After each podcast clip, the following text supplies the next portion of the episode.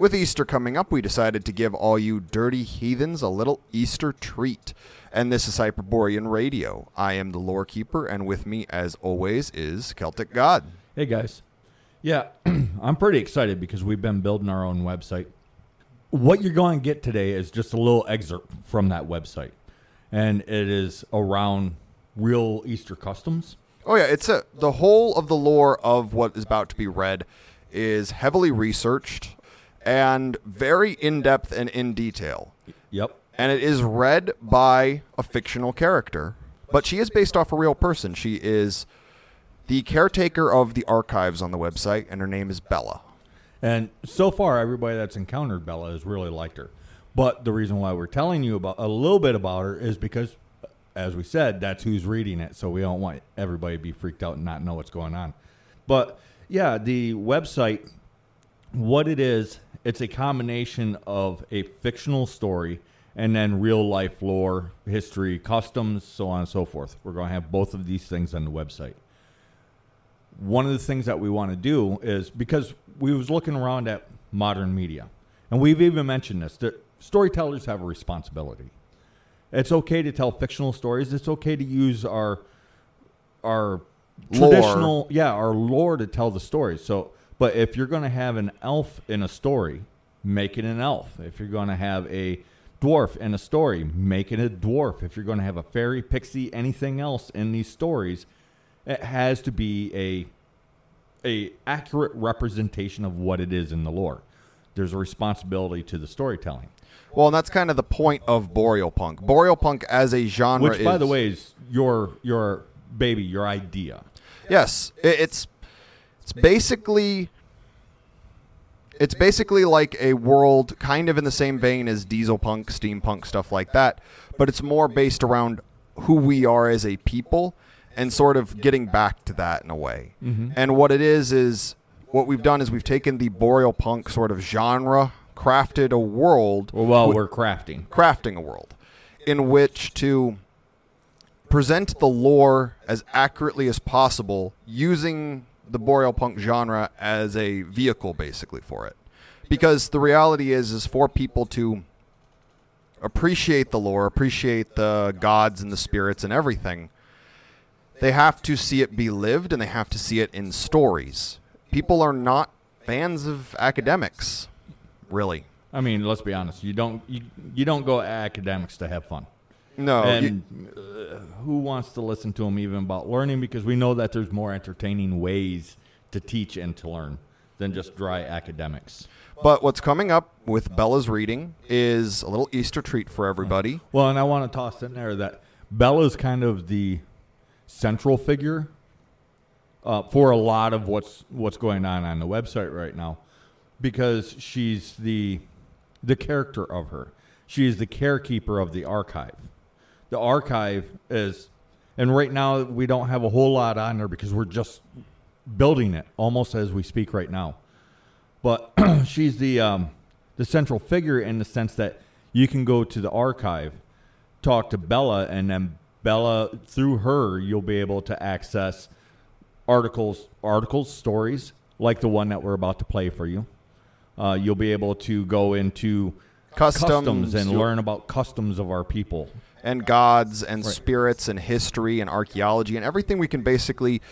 The work that we've been doing for years kind of collected in one place for ease of access. Right.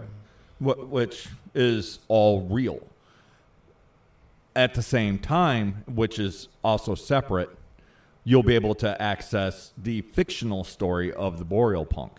So within the archives themselves is all the real lore, all the the real history, all the real customs. All the stuff that we normally do is going to be within the archives. However, you'll also be able to access Boreal Punk, which is the fictional world that that we're setting up. Well, it's basically it's the framing device. Yes. It's one of the oldest tools that like the bards of old and the storytellers of old would do is they'd have a framing device around many many stories. That's kind of what we're using the Boreal Punk Well, for. we, we we have a uh, an event, uh, a world event that happened. We're calling it the Great Breaking. At least currently, we're calling it the Great Breaking. Most of the stuff in the archive is going to be pre the Great Breaking. So it is, yeah, it's going to be things concerning Easter or Puck or Othin, or you'll be able to go in and, and research the gods or various customs, uh, holidays, what's the roots of the holidays, so on and so forth. You'll be able to access all that stuff in archives. and then, yeah, everything else is just going to be a fun story that we tell that's wrapped around it, and they're going to participate in in the customs. They're we're toying with the idea of actually bringing the gods into that world, the spirits into that world. Why? Because it's fun. Because why not? Well, it's it allows people to really not only get to know them but get attached to them, to understand them because a lot of people try to put the gods over there when they're right here. And if anyone's interested in seeing a lot of the website, helping with uh, suggestions or ideas, Participating in, in its creation. Yes. After a way, like helping us pressure test, for instance, or um, or just watching us develop it. There's there's no pressure, but you can join our, our Patreon. Yes. And for as little as I think it's as little as five bucks a month. if you want access to the website and stuff, Yeah. yeah. it's the five bucks a month and above. And thank you very much to individuals like Spiffy and Garrick who have been really helpful with the development of it. Yeah, I, I mean, really, it, it's a for real thing. We're really building it, and there really are people watching and participating with the creation of this. So, yeah, we invite everybody to come over, join our Patreon, and you can watch us build it. And because you're paying the troll toll, you will have a little bit of an uh, of an input. Just because you say it doesn't mean that we're going to do it, but it will be taken into account. All right, Yes. so uh, I guess we'll just dive right into letting Bella tell her story. Yes, everybody, you have a happy Easter time and uh, listen to Bella. Right, and you guys will get a full podcast from us next week. Thank you for your interest in West Germanic lore. I am Bella, and will happily translate this file for you. Where to begin? Who is Easter? What is Easter? A holiday or a god? Quite likely the answer to these questions is simply yes, but please allow me to explain. One of the most well known and controversial gods of West Germania is that of Ostara, who is often equated with Eostra and Easter. Some even argue she does not exist, that she is an invention of the church created in an effort to introduce pagan elements into a Christian celebration. But why would they do that? A mistake made by a scholar monk from Northumbria, the Venerable Bede, simply an invention, a falsehood possessing no roots, no stories, nothing more than a hope, a dream, a wish, a mere ghost of an idea. This is not a new drum being beaten by any measure. However, the pagan elements are as blatant as they come. Yet this rallying cry is performed over and over by those claiming there is no history or customs native to Hyperborean lands. A cry raised by those who wish nothing more than to silence those others who see the clear remnants of a fertility festival in Easter traditions, even though there is far more than a mere mention and a guess from Jacob Grimm to Astaris's myth to support her existence from time immemorable. Though the most well known part of Ostara's myth is likely the one part we must agree with the critics on, she is not the god of spring. Before I continue, I feel it pertinent to state Aostra, Ostara, and Easter are not necessarily all the same deities, as there is ample evidence that each is unique in her right. Yet, as they are oft considered the same, I shall make use of information from all three figures in regards to Easter. The first mention in written records we have of the infamous Eostra is in the text The Reckoning of Time by St. Bede in the 8th century. I quote, Solmonath can be called the month of cakes which they offered to their gods in this month. Hrethmonath is named for their goddess Hretha, to whom they sacrificed at this time. Eostermonath has a name which is now translated as Paschal month, and which was once called after a goddess of theirs named Eostra, in whose honor feasts were celebrated in that month. This is a notable quote, not only because it is the first and most notable reference to Eostra, but also because directly before Eostra's month is the month of the goddess Hretha. The rest of the months, despite having hints of possible god names such as Wode or Sol, are not tied directly to a deity. This causes the mention of these deities, and by a Christian saint no less, to be especially worthy of note. These two months must have been inextricably tied to these goddesses for him to even mention their names. It is also notable that these were lunar months, and every few years the 12 months would be made into 13. So we are not dealing with the exact same timescale as we find in the Gregorian calendar of today. Though Hrethmonath and Eostermonath are equated in the same text to March and April, these would not be the same months we know today. Hrethus's name is generally agreed upon to mean victory. This has led many to see her as a war goddess, and this is certainly possible given that early summer, or what we now call spring, is when the war season would start. The season beginning with a flurry of activity and industry in preparation for upcoming battles and campaigns soon to come. This may be the reason for her being invoked at this time of year. Though another possibility also exists, and this is where Hrethus's role as a likely spring goddess comes into play. A common and potentially modern ceremony in Europe, especially given the invasion of foreign beliefs, is the triumph of summer over winter, the end of one half of the year and the beginning of the other.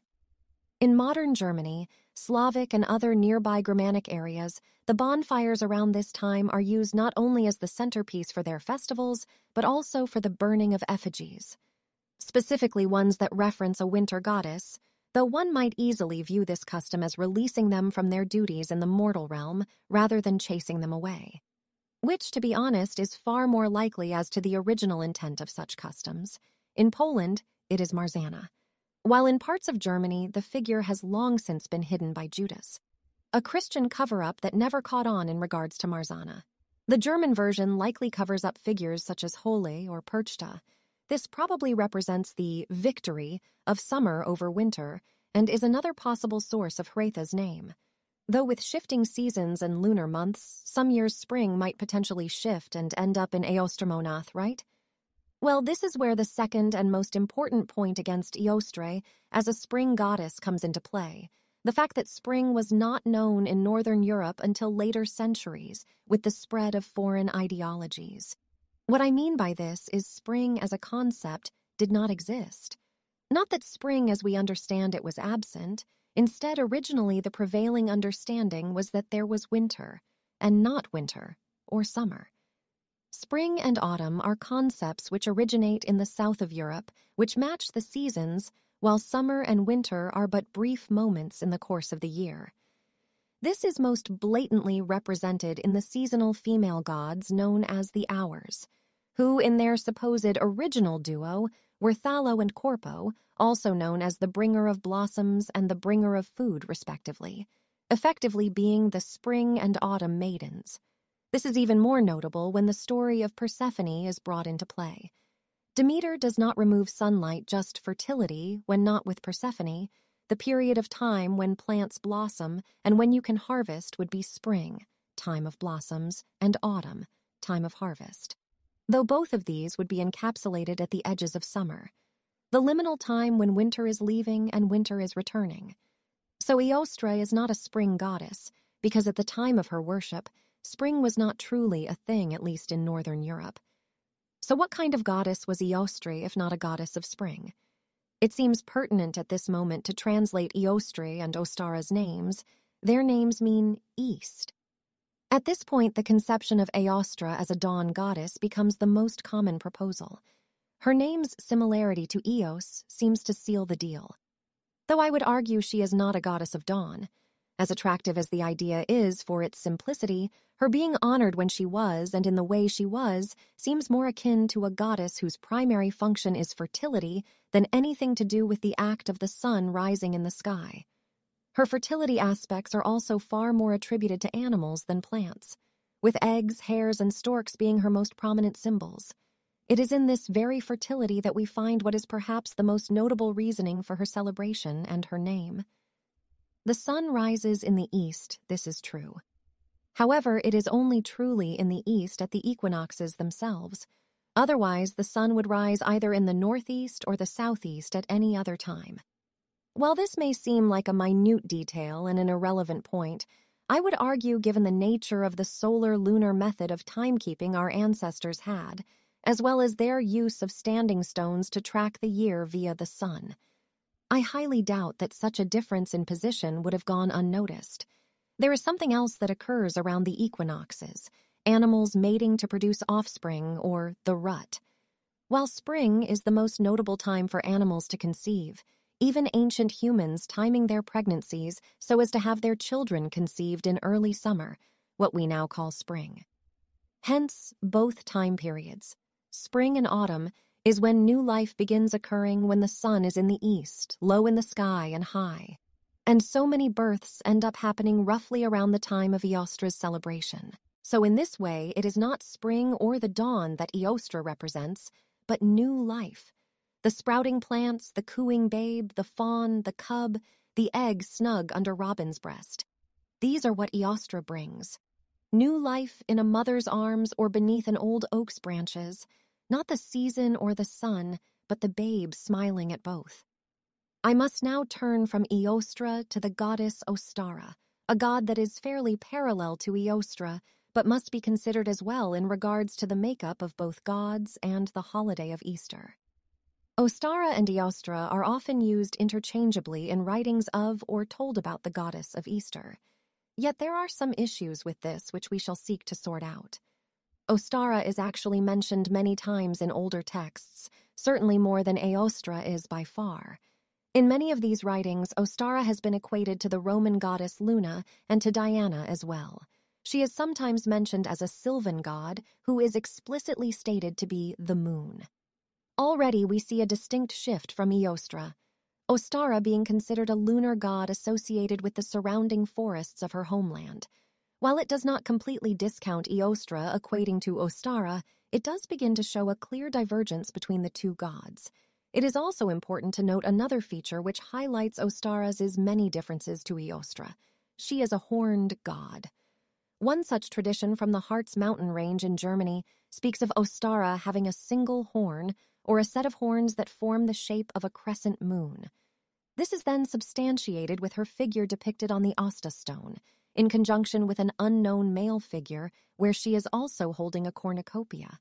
While it is true the runic text around the image is incomplete, it does read, You dear Ostra, from your face it shines. Or alternatively, the good Asta is coming near. The cornucopia indicates fertility of the land, while the idea of her face shining ties her into a celestial body. While some claim it indicates the sun, it is far more likely to be shining as the moon, given what else is said of her. These horns are also seen in Saxon depictions of their moon goddess, who is thought to be Ostara. Though the horns are occasionally depicted as animal ears, similar to the shift that was made in the design of jester hats, Ostara is further substantiated through the many sites that bear Ostara's name. In the Olenberg Castle near Hainholz, there is a portal called the Oster Portal, which borders the Oster Forest. Supposedly, they both received these names due to the veneration of the sylvan god Ostara and her idol, which stood within the castle in heathen times. In the Blankenberg region, there is the Osterstone, sometimes called the Osterkirche, where an idol and stone altar to Ostara is said to have once stood. In Hesse, there once stood a group of Osterstones in the Osterfield, though sadly they have since been destroyed. Evidence of bonfires were discovered in their proximity when they were destroyed for use as building materials. Oral folklore around the stones say Around Easter, young boys from two neighboring villages used to race to see which group could reach the top of them first, throwing rocks at each other to slow their opponent's progress. This is sometimes considered to be another symbolic battle between summer and winter, though much rougher than bonfires or effigies. Though the most important thing to derive from this is that these Oster stones were being used around the Easter holiday. So Ostara, the moon goddess, is Eostra then. Both are tied to Easter, both are Saxon gods, it just makes sense, right? Except they aren't. They are, however, tied in another way, and this is where it gets real interesting. Externstein. Externsteine is perhaps the most notable and interesting of the sacred sites connected to Eostre and Ostara. Externstein is a sandstone rock formation looking much like an ancient fortification in the Teutoburg forest.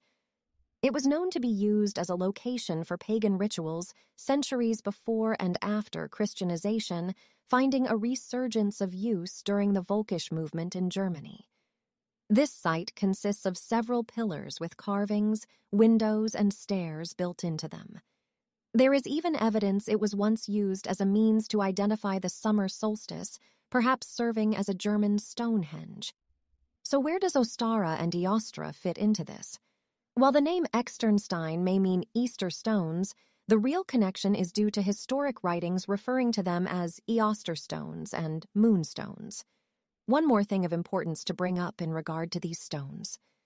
The scene that makes up the most well known carving on Externstein, the relief which depicts the descent of Jesus Christ from the cross.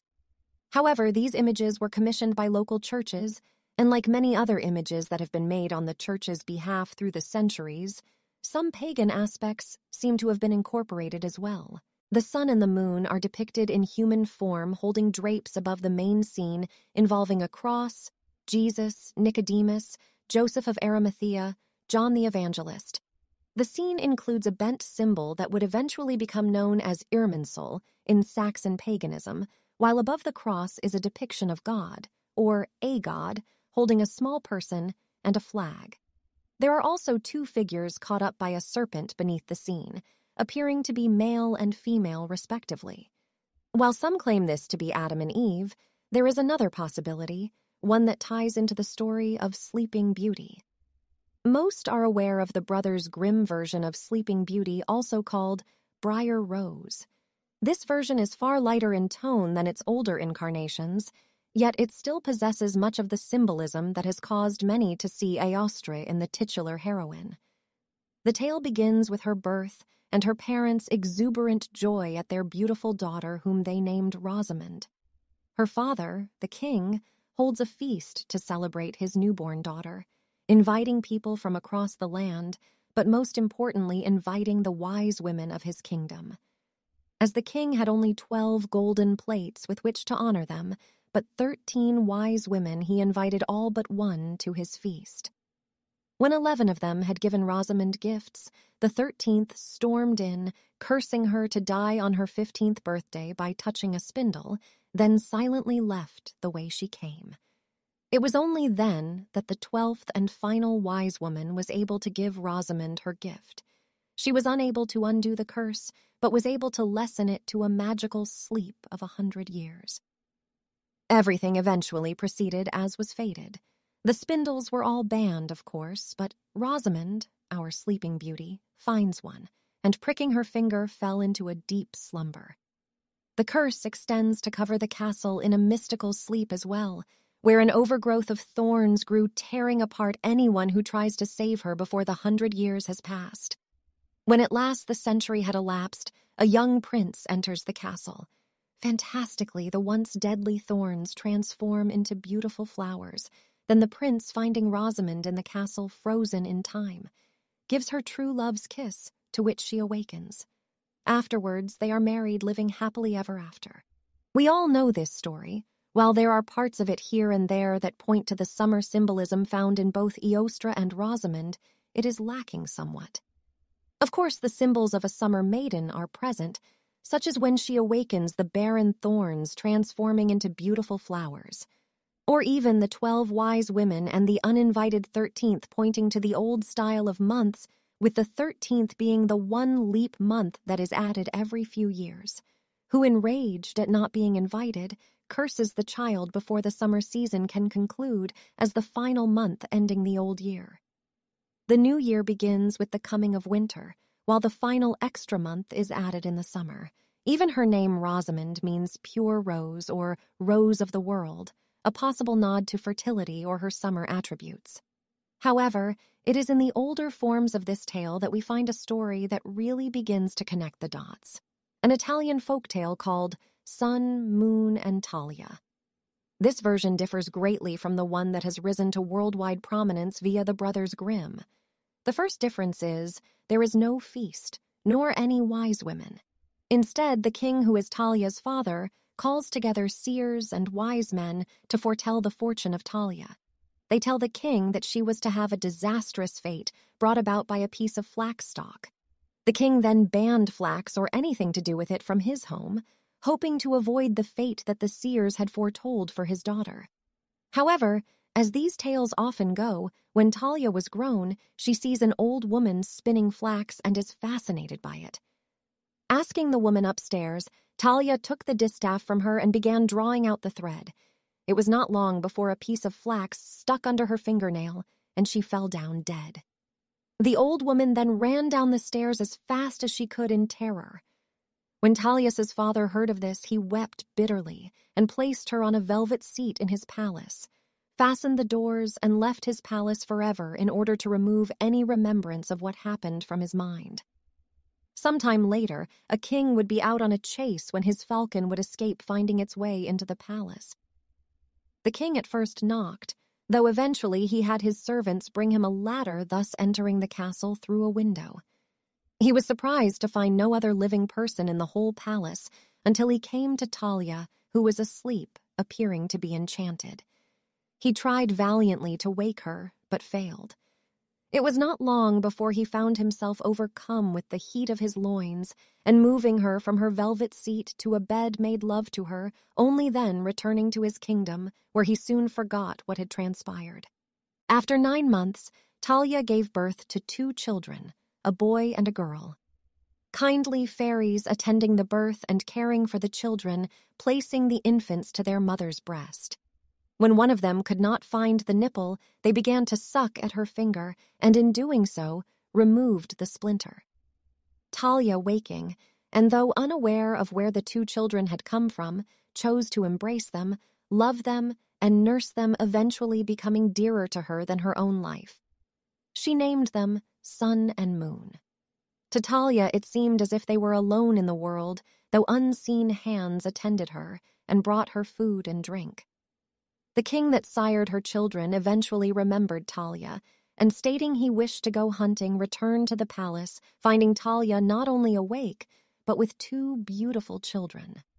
Becoming overjoyed, he explained who he was and what had happened, the two soon becoming fast friends as he spent several days with her.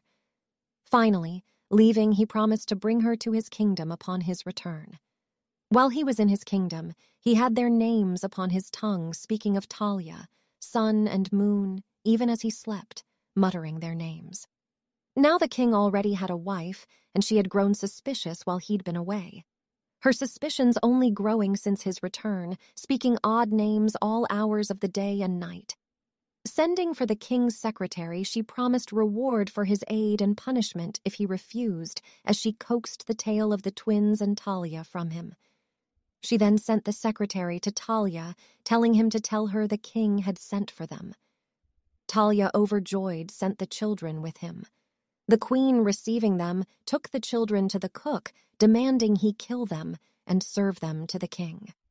The cook, refusing the queen's orders, hid sun and moon with his wife, then slew two lambs, serving them to the king in the children's stead. The queen was incredibly pleased when the lambs were served as the king began to heartily consume the food. He enjoyed the food so much, he exclaimed, By the souls of my ancestors, that food was good. Each time he praised the food, the queen mocked him, saying, Eat, eat, you are eating of your own. After she repeated this several times, the king flew into a rage, declaring that he knew he was eating of his own because she had brought nothing with her into this house before leaving for his villa to calm himself. The queen, however, was not satisfied, sending for Talia with plans to burn her alive. When Talia arrived, the queen addressed her as Madam Busybody and Cruel Bitch, among other less savory titles, revealing her plan to throw her into the fire. Talia begged for her life, tried to stall, asking if she might at least remove her gown. The queen, having no pity for Talia but desiring her gown, which was embroidered with gold and pearls, allowed it. Talia, having removed her gown, stood all but nude before the queen. At this moment, Talia let loose a terrible scream as the servants began dragging her towards the pyre. The king, hearing her cry, arrived demanding to know what was going on, asking after his children the queen revealed that she had served him his children, and that he had in fact quite enjoyed them. The king began to wail and weep, asking how his own blood did not cry out to him in anguish at his actions. For her treachery, he ordered the queen and his secretary cast into the very same fire. He was about to send the cook to burn as well when the cook threw himself at the king's feet, telling of how he may deserve to die for not telling him what had transpired, but that his children were alive. The cook's wife brought the children to the king, who was overjoyed that his children were alive. Showering his children and Talia with kisses, he rewarded the cook by making him his chamberlain before taking Talia to wife. They were said to have had many happy years together. This tale has a lot more to dissect than the Grimm version. To start, the story is not resolved after the Sleeping Beauty awakes. In fact, that is only the beginning of the second half of the tale. The first big difference is the removal of any fanfare at her birth and the complete absence of any curse or wise women. Instead, it is simply her fate to have the flax put her to sleep, showing her to be doomed to her fate. No curse to fight or avoid, just a destiny down the line. Her father in this instance only bans the flax from his house, and it is the plant itself, not a thorn or spindle, that pierces her finger. There is no true love's kiss, only a pregnancy beyond her control. It does not end when she awakes. She must still compete against his current wife, who wishes to destroy her and the children she had by the king. She is stripped of her beautiful clothing, laid bare to be burned alive, with the king arriving just in time to save her and punish the wrongdoers. This is only some of the many differences within the tale, Yet far more than the Grimm's version, this tale may hold the key to Eostar. Before we discuss Sun, Moon, and Talia, though we must first discuss the origins of this tale. This older version of Sleeping Beauty hails from Italy, which may seem like an odd direction to go, but the Germanic tribes have had considerable interaction with the Italian peninsula from warring with Rome to being the same country under the Holy Roman Empire. Then consider they were right next to each other, or even the Lombard tribes whose descendants still occupy parts of Italy. Understanding this, it is not out of the realm of possibility that such a tale went south. The version the Grimm brothers collected may be descended of this Italian version, or perhaps they diverged long ago. Regardless, Talia and Rosamond are two heroines whose origins tie into the goddess of Easter and might potentially help us understand her especially once everything else up until now has been taken into consideration. By which I mean that far more than the popular Grimm tale, Talia's tale is able to give context to what we've discussed so far. The burning of winter, the carving on Externstein, the moonstones, the male figure on the Asta stone, and much more. Here we can finally begin to reveal the tale of the gods of Easter. In the tale of Talia, we begin just as in Sleeping Beauty with Weavers of Fate. While the gifts are absent in this version, the eventual destiny that will befall Talia is certainly present. This is followed by a preventative measure that, just like in Sleeping Beauty, fails in the end. Though unlike in Sleeping Beauty, there is no malice intended here, just a doom that had long been foretold. The flax that stabs into Talia's finger is being spun by a traveling old woman. While my gut may say this has the potential of a goddess like Hala, or even perhaps a member of the Norns, it is just as likely simply an old woman functioning as a plot device. The sheer lack of intent is also important here. In Sleeping Beauty, there is a curse on Rosamond. For Talia, there is only destiny. It is also key here to mention that the spinning of flax often occurs in fall and is intended to be largely complete by Yuletide. In this sense, the flax could be a sign that summer is ended, crops are in, the spinning has begun, and so the land must rest, as Talia does. Just as the land rests in Yuletide, there is another German legend that occurs. Around this time, as the seasons change, the wild hunt rides, bringing with it not only the winds of winter, but also the fertility of the next summer. This is where the king, the hunter, comes in. Riding through the land, he finds himself before a beautiful lady, giving fertility that will bear fruit in the future. It is true the story presents this in a rather horrific way, there is no getting around that. The king raped Talia. This alone is generally unforgivable in European societies. So here I have to assume one of two things happened to render the story this way. Either it was altered with hostile intentions, or more likely in hiding the pagan elements, the story, the context that was needed became lost. Regardless of how it came about, the result is the same. But symbolically, it is here that we find the gift of fertility from the wild hunt in the king. The king becoming a stand in for a well known wild huntsman, whether that figure is Ewiger Jäger, Wode, Wotan, Rübezahl, Berchtold, or any number of wild huntsmen we may never know. Who he is forever up for debate, especially given the current state of the story. Though there are more pieces that can play into the potential for who this figure might be, I shall move forward with Talia's story for now. The king leaves as his hunt is over, returning to his kingdom. Meanwhile, Talia has become pregnant with twins. The aforementioned sun and moon, as she is also attended to and cared for by kindly fairies at the birth of her children. This is a likely reference to the goddesses or other spirits that attend and give gifts at childbirth, for example, the Norns or the Fates. Here they also tend the young sun and moon, being sure to give them their mother's breast.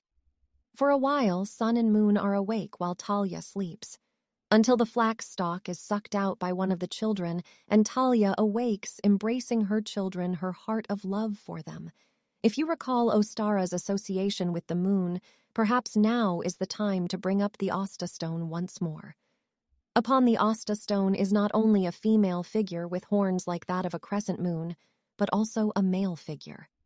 Just as Ostara here is likely the daughter who we shall ascribe the name Moon, her twin brother is likely the male figure on the Asta stone, and while we cannot know his name for sure, it seems entirely possible that he is the figure whose name is tied to many monuments and landmarks, such as the Ostar and the Ostar Stone. It is not unheard of for a god and goddess duo to share all but one letter in their name, such as Fricco and Fricka, or Frey and Freya. Just as Ostara was tied into the moon idol of the Saxons, the sun figure also diverged from the popular concept of the German god Suna and was depicted as male. So it is quite possible this sun is the brother of Ostara Moon. That would make Talia and Rosamund Eostra right, and she would be the mother of these Asta twins. Well, yes and no. Here is where the aforementioned Easter or Eostar comes into play. As I have shown, there are some serious faults with concept of Ostara, and Eostra being the same goddess, using the story above as an example. And so I see no reason to not give Easter the same courtesy as we discuss her. Aside from her name being given to the holiday, there is a field blessing, still given today, that mentions Eoster by name. Eoster, Eoster, Mother Earth, let this field grow and become green, let there grow blooms and fruits. Peace to it. May its ground be safe, and may it be protected, like the saints, who are in heaven. Here, aside from the obvious conflation of Christian figures with pagan gods that was so prevalent in Europe through all of Christianity's history, we see a direct attribute ascribed to Eostar, that of Mother Earth. Perhaps the similarities to the Old English Æcerbot ritual that mentions Erce as their Mother Earth has been noticed. The above field blessing comes from a monastery in the German state of North Rhine Westphalia, while the Æcerbot ritual stems from Old English. The Anglo Saxons likely blended traditions from the Jutes, Britons, and Angles, as a result, likely having some shift in how their pantheon was seen, with Erce perhaps winning out. Over time, maybe even with something as simple as one group having a better crop for a time lending to a shift in preference a kind of agricultural form of the old Tius tribe versus Wotan's tribes that having led to one superseding the other in the eyes of their fellow German tribes. Whatever the case, this lays the groundwork for Eostar as a Mother Earth, who gave birth to the sun and the moon, or at the very least, their respective deities. The concept of the sun and moon being under the earth at some point is not unheard of in Hyperborean mythology. Goldmary and Pitchmary from the tale Mother Holle are often thought to be thinly veiled sun and moon goddesses.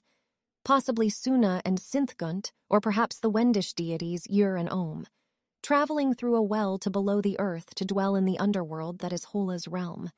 This theme of the two sisters also appearing in the story of Snow White and Rose Red, where the two sisters symbolize winter and summer in their actions, but are joined together in a sisterly bond both tending to and being beloved by a bear.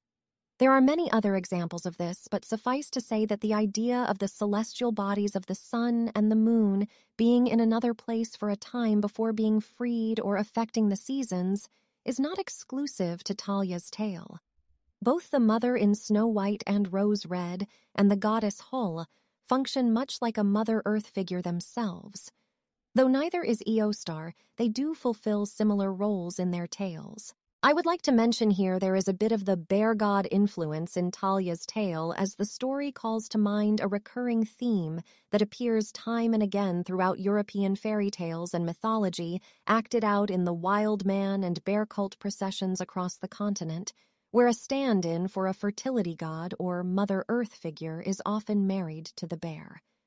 Mother Earth entering into her domain in the cave, and in many cases miraculously emerging in the spring with children born able to walk on their own and learn from their mother. Doesn't it strike you odd that while the man cubs are born during their mother's deep sleep, she, it seems, sees nothing strange or out of the ordinary as having happened?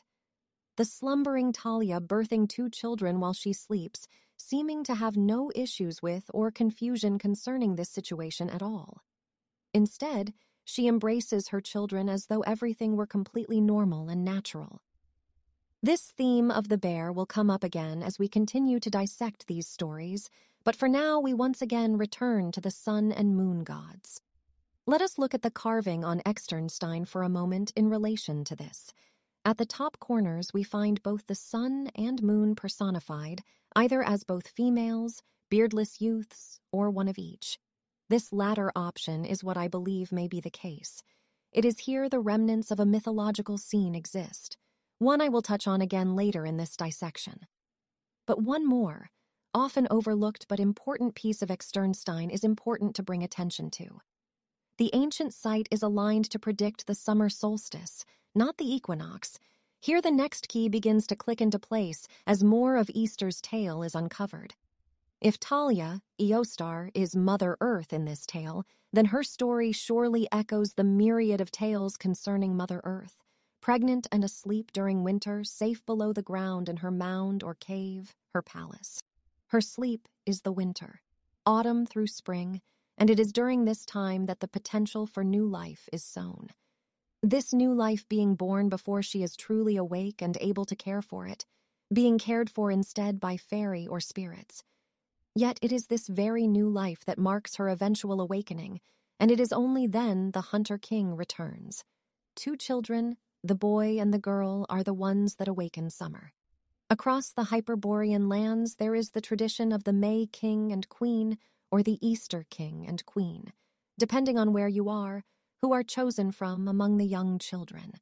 Both Easter and May Day form mid to late spring holidays leading up to the summer solstice when the earth is fully awake.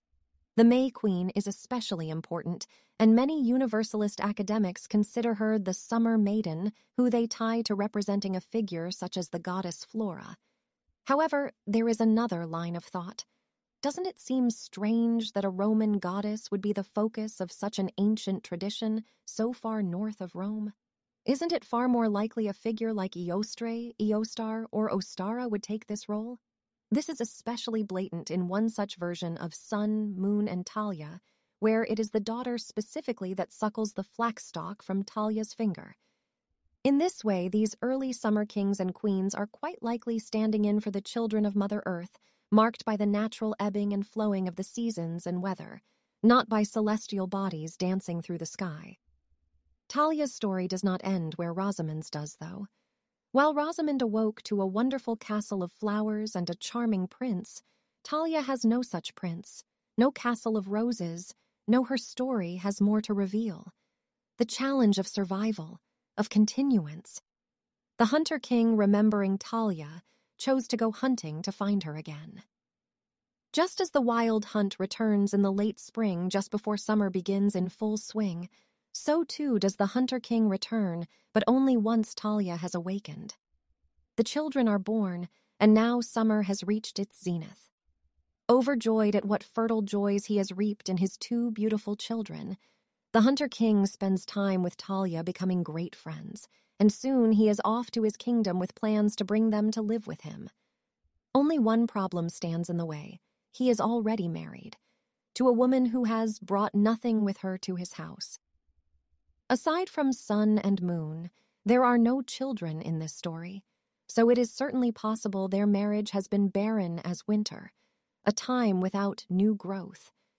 This marriage also involves the taking of sun and moon from the earth, the light of the world.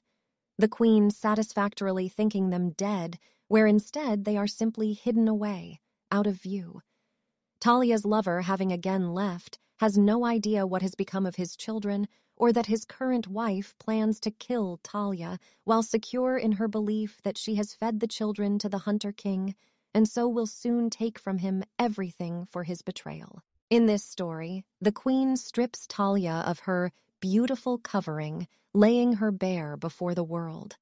Much as the chill cold of winter strips the land of its foliage, sending the animals to their burrows and the birds flying south for the winter.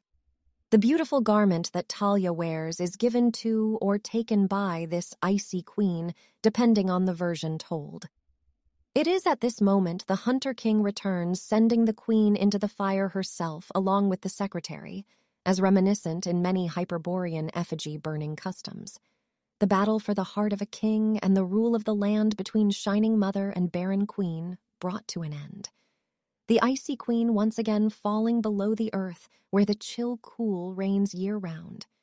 Just as the effigy of winter is burned to bring summer to the land, so too does the queen burn, making way for Talia.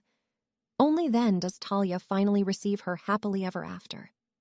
It is not only in these tales that remnants of these gods exist, I am also well aware that it is a rather stark contrast to the academic dogma to claim not one, not two, but three female gods, as well as tossing in a male god for good measure, are in fact what many consider a single goddess. What could possibly support such an idea of three or more gods surrounding this one holiday?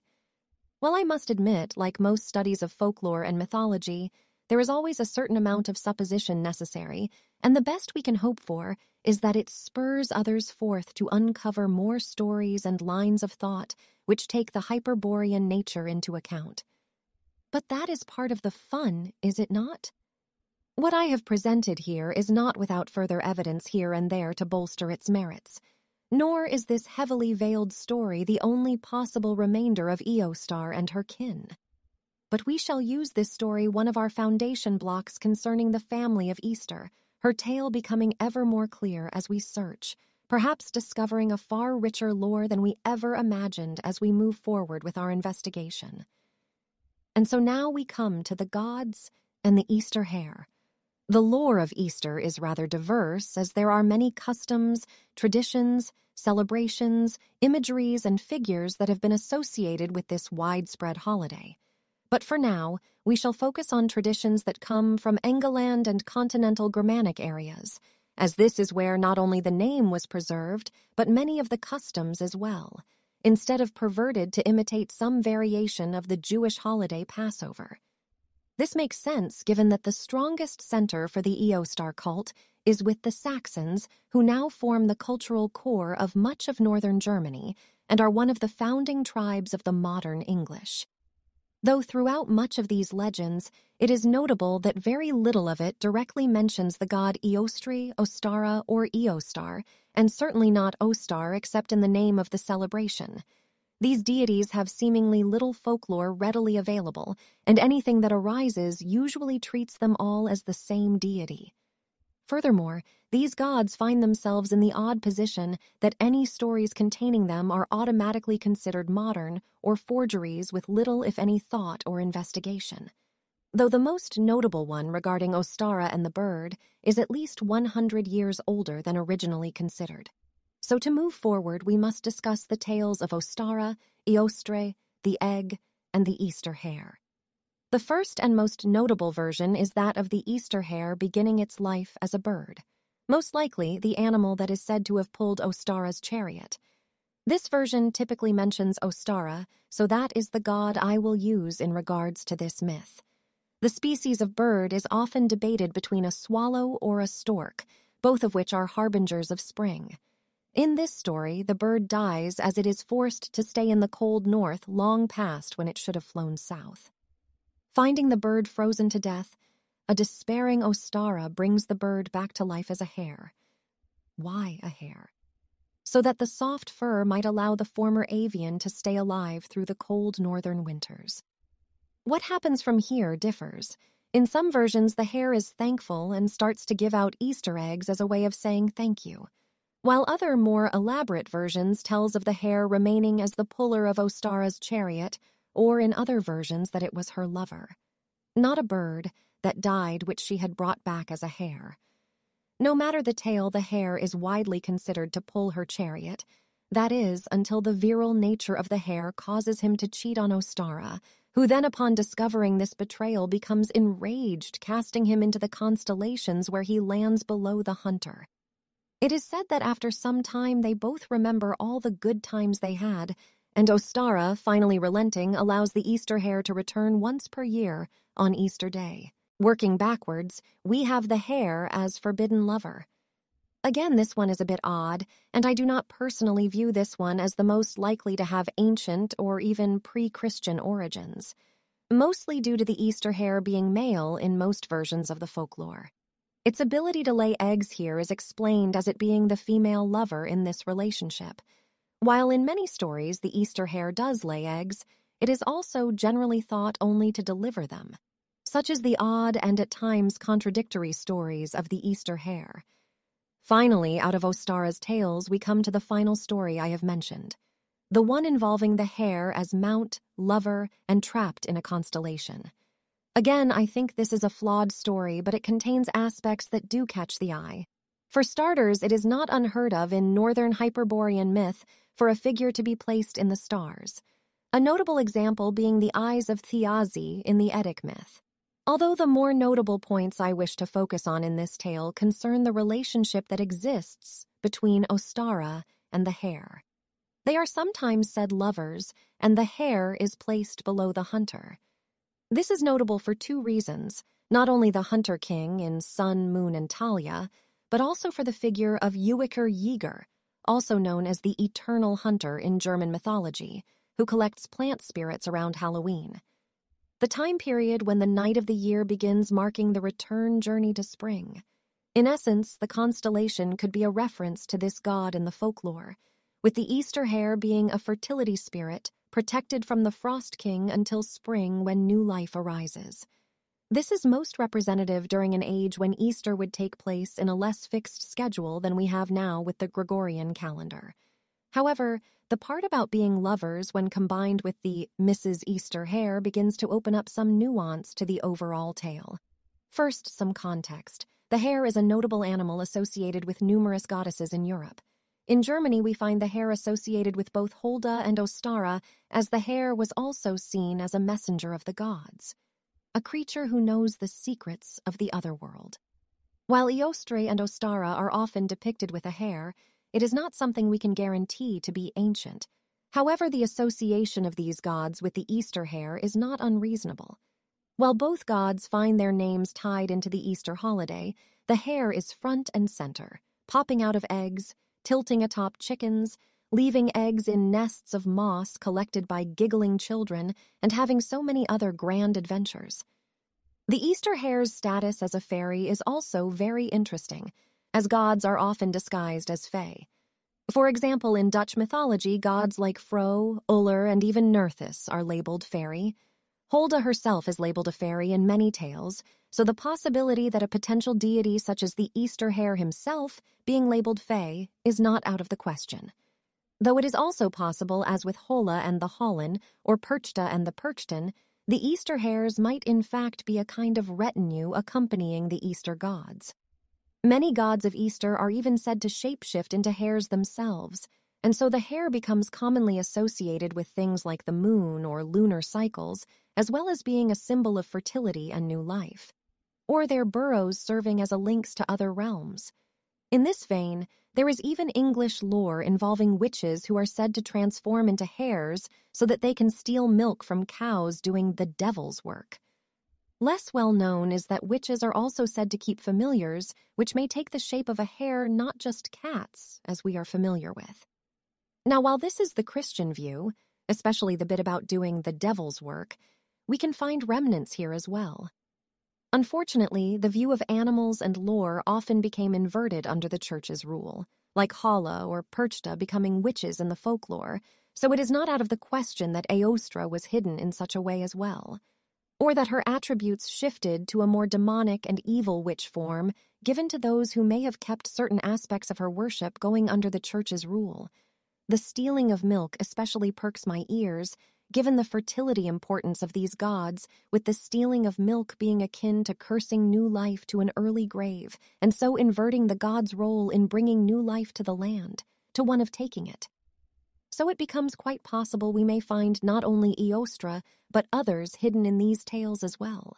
The possibility that the Easter hare himself is in fact a god is not completely out of the question perhaps being a hare deity himself or another god hidden as an innocuous animal. Potentially, he is the god named Sun that I have spoken of before, who we shall call Ostar for the sake of brevity.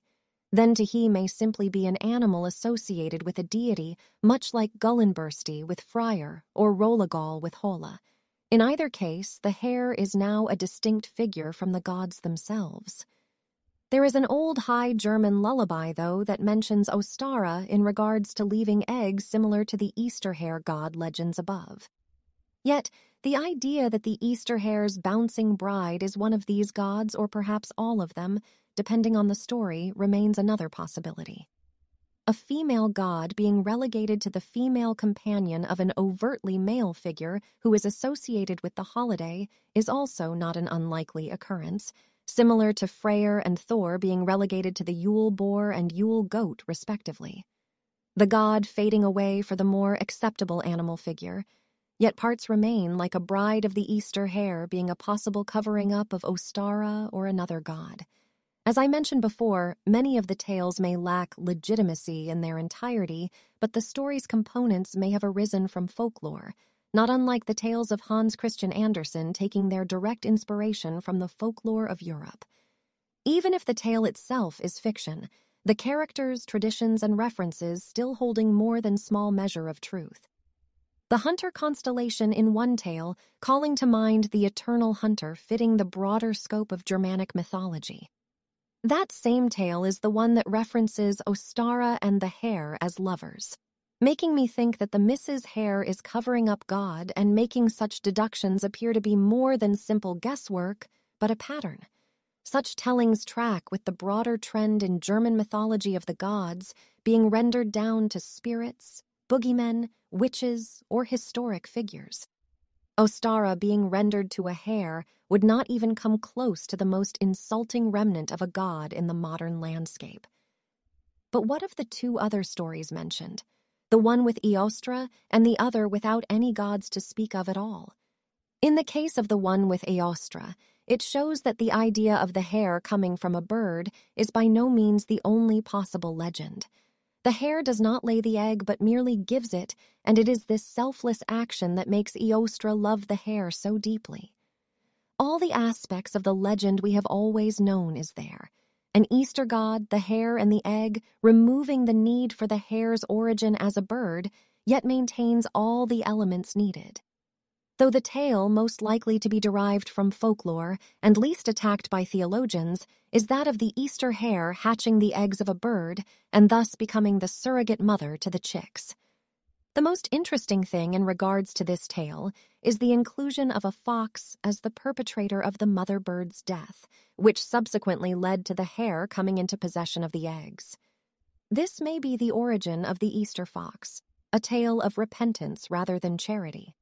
It is certainly possible for something like that to arise under Christendom becoming one variation of the tale, as foxes, just like hares, have some association with spring. There remain only a few more points that must be brought up in the folklore before we can progress any further. The first is that Hala or Holda and Ostara have a lot of overlap. This does not mean that they are the same figure, only that they have similar roles in their respective cults. Both goddesses have ties to hares, both have ties to the celestial bodies, both have ties to storks, both have ties to new life, and both often find their myths linked to the changing of the seasons. Holda has one considerable advantage that allowed her to thrive while other goddesses came under much harsher attacks. Her name is extremely similar to a villain from the Bible. As such, the church oft times left her alone, other times simply encouraging the demonic witch attributes she had developed. The same, sadly, could not be said for a god such as Eostar. This god had too high a profile due to the holiday. Any lore of her would have had to be hidden far deeper than claiming her to be evil while hiding the good. Such issues aside, another possibility is that, just as there are many figures who contribute to the lore of Yuletide, Easter also possessed many figures who were associated with it, and so it might very well be simply a time of year or season. After all, even the ubiquitous Easter hare finds competition in the Easter bells and Easter fox. So Hala and Holda or any other god associate with spring, fertility, or new life finding themselves associated with the holiday season is not out of the question. In Hola's case, her role as the keeper of the souls of infants would certainly qualify her as a spring god, would it not? She, like Ostara and Eostre, is associated with storks who bring children, as the treasure bringers of folklore. It is not out of the realm of possibility that one or all of the Easter gods fulfill roles similar to Hola in granting a child to a couple or tending the souls of the soon to be born, as well as those who die too soon. This is where the tradition of the Easter tree comes into play. In Dutch folklore, for instance, Hola tends forests where the souls of babes grow from trees like fruit where newborns are gently plucked before being placed in their cradles. The Easter tree being a fertility ritual is rather blatant, as it surely finds part of its origins in such myths, which were likely far more widespread than we think. However, we must not ignore the obvious. This beloved tradition of the Easter tree originated out of foraging for eggs in springtime, with the other customs growing up around it. No matter the case, the idea of new life springing from trees is not by any measure a new or unreasonable association to make. Many sacred groves dedicated to spring gods were known to be decorated with eggs, ribbons, and other decorations, where birds may have even been encouraged to nest, as evidenced by the providing of nesting material, similar to the Clootie traditions in Gaelic areas. A sort of wildlife management system or tradition as if the waters weren't muddied enough, many of the gods, especially the female ones such as Hola, are often viewed as trios of or triple gods, viewed as three figures making up a single whole. While the names Holda, Hulda, and Hola are often used interchangeably, now and then stories of them interacting as distinct individuals do happen, with Hola being in the service of Holda in one tale. Just as Perchta and Berchta are often thought of as the same god, yet in some traditions they are sisters. These gods have all been considered the same for so long that whether they are or not has become almost impossible to discern, and so it becomes the better option to assume they are not. For example, gods such as Ostara, Eostri, and Eostar. It is here I must mention another set of gods even more obscure than Eostri and Ostara, a group of gods who are venerated in northern Germany. Gods who we unfortunately do not have records of their names as individuals, only their collective title. They are known only as the Austriahina Matronae. The Austriahina Matronae are found on altars in North Rhine-Westphalia, known collectively as the Matronae altars. The Matronae are trios of gods who are the mothers or matrons of specific tribal groups. While it is possible all the Matronae are the same, it is unlikely given our various traditions. Instead, it is more likely that there are many variations resulting in different mothers for different tribes. In this case, a trio of mothers in the same vicinity as the Easter cult, their name even referencing the East. Though it is equally possible that these Austriahina matroni are in fact tied to a nearby town with a similar name, and it is quite likely these matroni and the Easter gods may be tied together more than we may think. There is one more piece of evidence that I wish to bring to bear in regards to these gods the mysterious ancient symbol of the three hares, a Triskelion style symbol of three hares interlocked at the ears. While the supposedly oldest variation of this symbol is found in caves in China, the highest amount of occurrences of this symbol is in fact right in the heart of the Easter cult, northern Germany and England. Its range lining up so well lends ground to the possibility that these Austriacina Matroni, these Easter gods are in fact connected to this custom and are a trio of individuals or sisters. Whether that trio is Eostre, Eostar, and Ostara, Eostar, Ostara, and Ostar, or perhaps even Ostara, Eostar, and Hola, does not matter in the broader landscape of this custom and likely varies area to area. All of these customs lend credence to there being an Easter trio or group of gods whose remnants have remained long after their trinity was forgotten.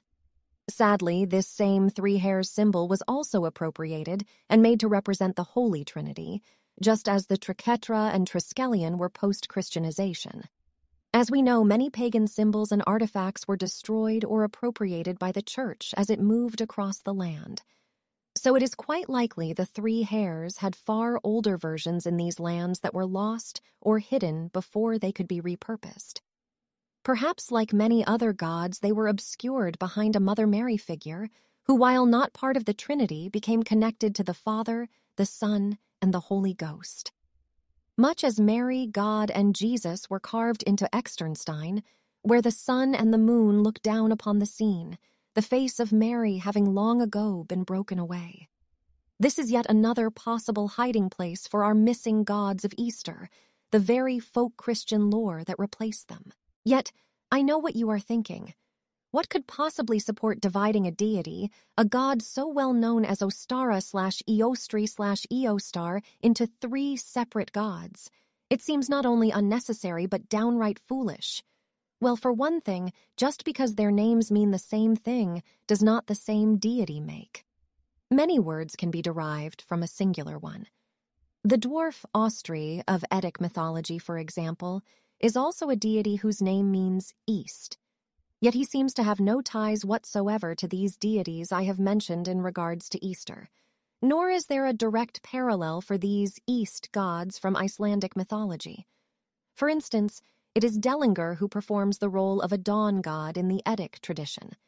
There are also many deities whose names derive from the same root word either due to being related like Frey and Freya, or performing a similar role in different tribes as with Frigg and Freya. All of their names can be translated as beloved, though Frey and Freya are more often translated as Lord and Lady, yet to claim Freya is the same as the Lady of the Lake would be met with laughter and derision. Names are titles, and something as small as a single letter change can mean nothing or it can mean everything. The Valkyrie Hilda versus the German god Holda, Vor and Var, two separate gods mentioned in the prose Edda. Otter and Ottar, one a companion to Freya, the other the brother of Fafnir, who takes the shape of an otter. So the argument they are all the same is itself riddled with holes and fallacies. So when the combination of said gods is built on shaky ground, the possibility of there being many instead of one is not far fetched nor disrespectful. It is, in fact, equally, if not more likely, especially when all the differences are brought to bear. Even if, say, the distinction between Aostra and Eostar could be perceived as too thin, Hala or Ostar could fill that gap in said trio. There is far more lore surrounding Easter, and likely far more on the other gods mentioned here than I can even begin to cover in a single entry. So all of this brings me back to my original point. Is Eostar the god of spring? Yes and no. If I had to pick, I would proclaim Eostar a god of summer, specifically the summer solstice, when life is at its peak. She stirs and begins to move when the snow begins to melt, but it is the summer solstice where she truly shines. Before that, gods such as Ostara, Ostar, Hretha, Eostre, and Holda begin to crack the ice. They begin to return the spirits of the plants to their full, exuberant glory. They bring man and woman together. They bring the new season shifting little by little. They hide eggs. They serve as Easter Queen with her king at her side. They shine as the May Queen awaiting the sun to hit its peak. Bit by bit, the land awaits Earth's full glory the waking of summer's full beauty, tree after tree, birth after birth, smiling child after smiling child. the joys of Easter slowly giving way to the wild hunt and to the moment where midsummer's ecstatic joy shimmers across the land. Perhaps this is all guesswork. Perhaps it is well researched and well reasoned. Perhaps it is more accurate than we might ever be able to prove. I did not find a dawn god, but I did find a sun god. I did not find a single spring god, I found so much more. While I may never know how right or wrong this is, in many ways it does not matter, and I regret nothing. We all live Easter every year. We paint eggs with family. We leave eggs for some Easter hare home invader while many still pretend any of this has anything to do with Jesus Christ. Yet all the way we are living Easter. All I've presented here are the stories, the myths, the places, the traditions, the history and legends of it all. But even then, when you really think about it, it all pales in comparison to the time we spend every year at Easter with those we love. That is the true spirit of Easter. We do not need anything else. It is not the dawn we focus on. It is not even spring. It is hope, hope for a future full of life and love. It is the time we spend with family. It is the hope of the new arrivals who even today toddle around in wide eyed wonder at the world waking up little by little. As songbirds sing and sun shines through the trees, we hold each other close. And for one brief moment, we are there beside our ancestors from ages past, watching the new life being born before our eyes and smiling.